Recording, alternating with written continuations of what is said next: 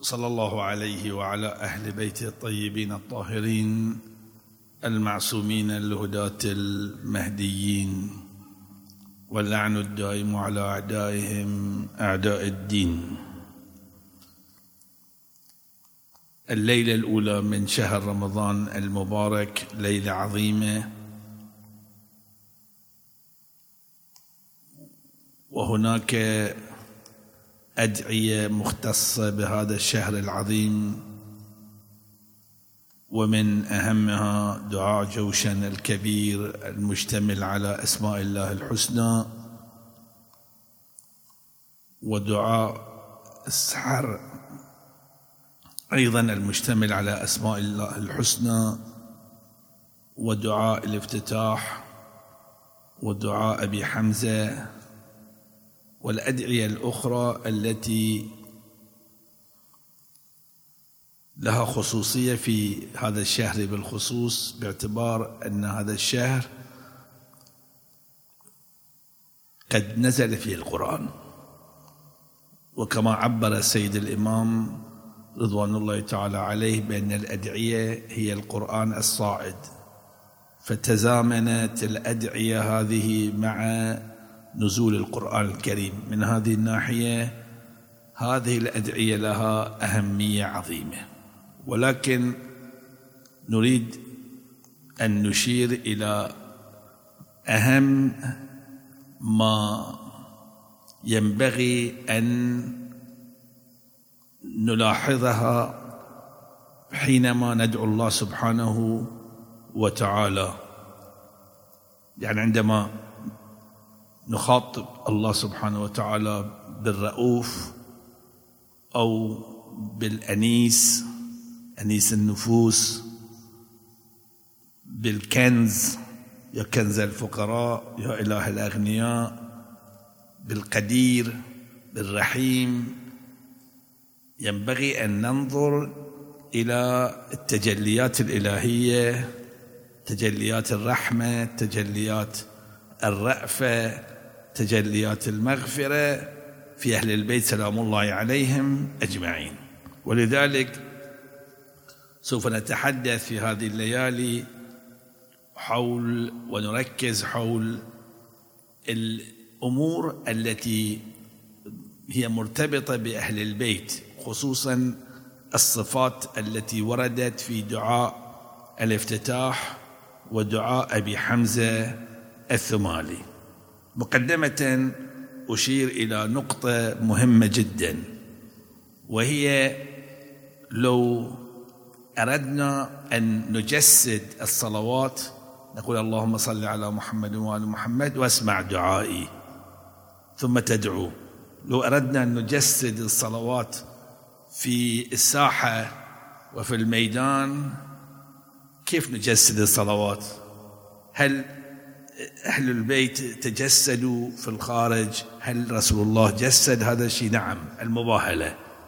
جمعهم ثم قال إذا دعوت فأمنوا. المباهلة هذه الخيمة الخاصة المجموعة هي تشكل الصلوات. الكساء بعد ما اجتمعوا تحت الكساء قال إذا ادعوا. والحراء في غار حراء عندما يصل دور الظهور ليلة الظهور بالخصوص. الرواية تقول في تفسير آية الآية المباركة الطور. وخصوصا بالنسبة إلى هذه الآية والقلم وما يصدرون هناك يقول بأنه يجتمعون هناك ويأذن رسول الله ومن ثم يتحرك جبرائيل ويظهر الإمام الحجة أرواحنا فداه هذا تجسد الصلوات. الأدعية هي أهم ما فيها صلوات. ليش؟ لأن الصلاة في الواقع يصدر من الله سبحانه وتعالى. دليله موجود في نفس الآية المباركة. إن الله وملائكته يصلون. ليش قاعد أنت تتحرك؟ لذلك في هذه الليلة أشير إلى هذه الصفة العجيبة لرسول الله عبدك العبودية. اللهم صل على عبدك. ثم يقول رسولك في دعاء الافتتاح. العبودية هي الغاية. العبودية هي الغاية من الخلق وما خلقت الجن والإنس إلا ليعبدون. ثم ماذا؟ ثم خلاص وصلت إلى الغاية. وصلت إلى من تأنس به من تتلذذ به غاية آمال العارفين. بشرط أن يكون الإنسان عبده عبودية الله مو عبودية الرحمن مو عبودية الرحيم. عبودية الرحيم ليست هي غاية.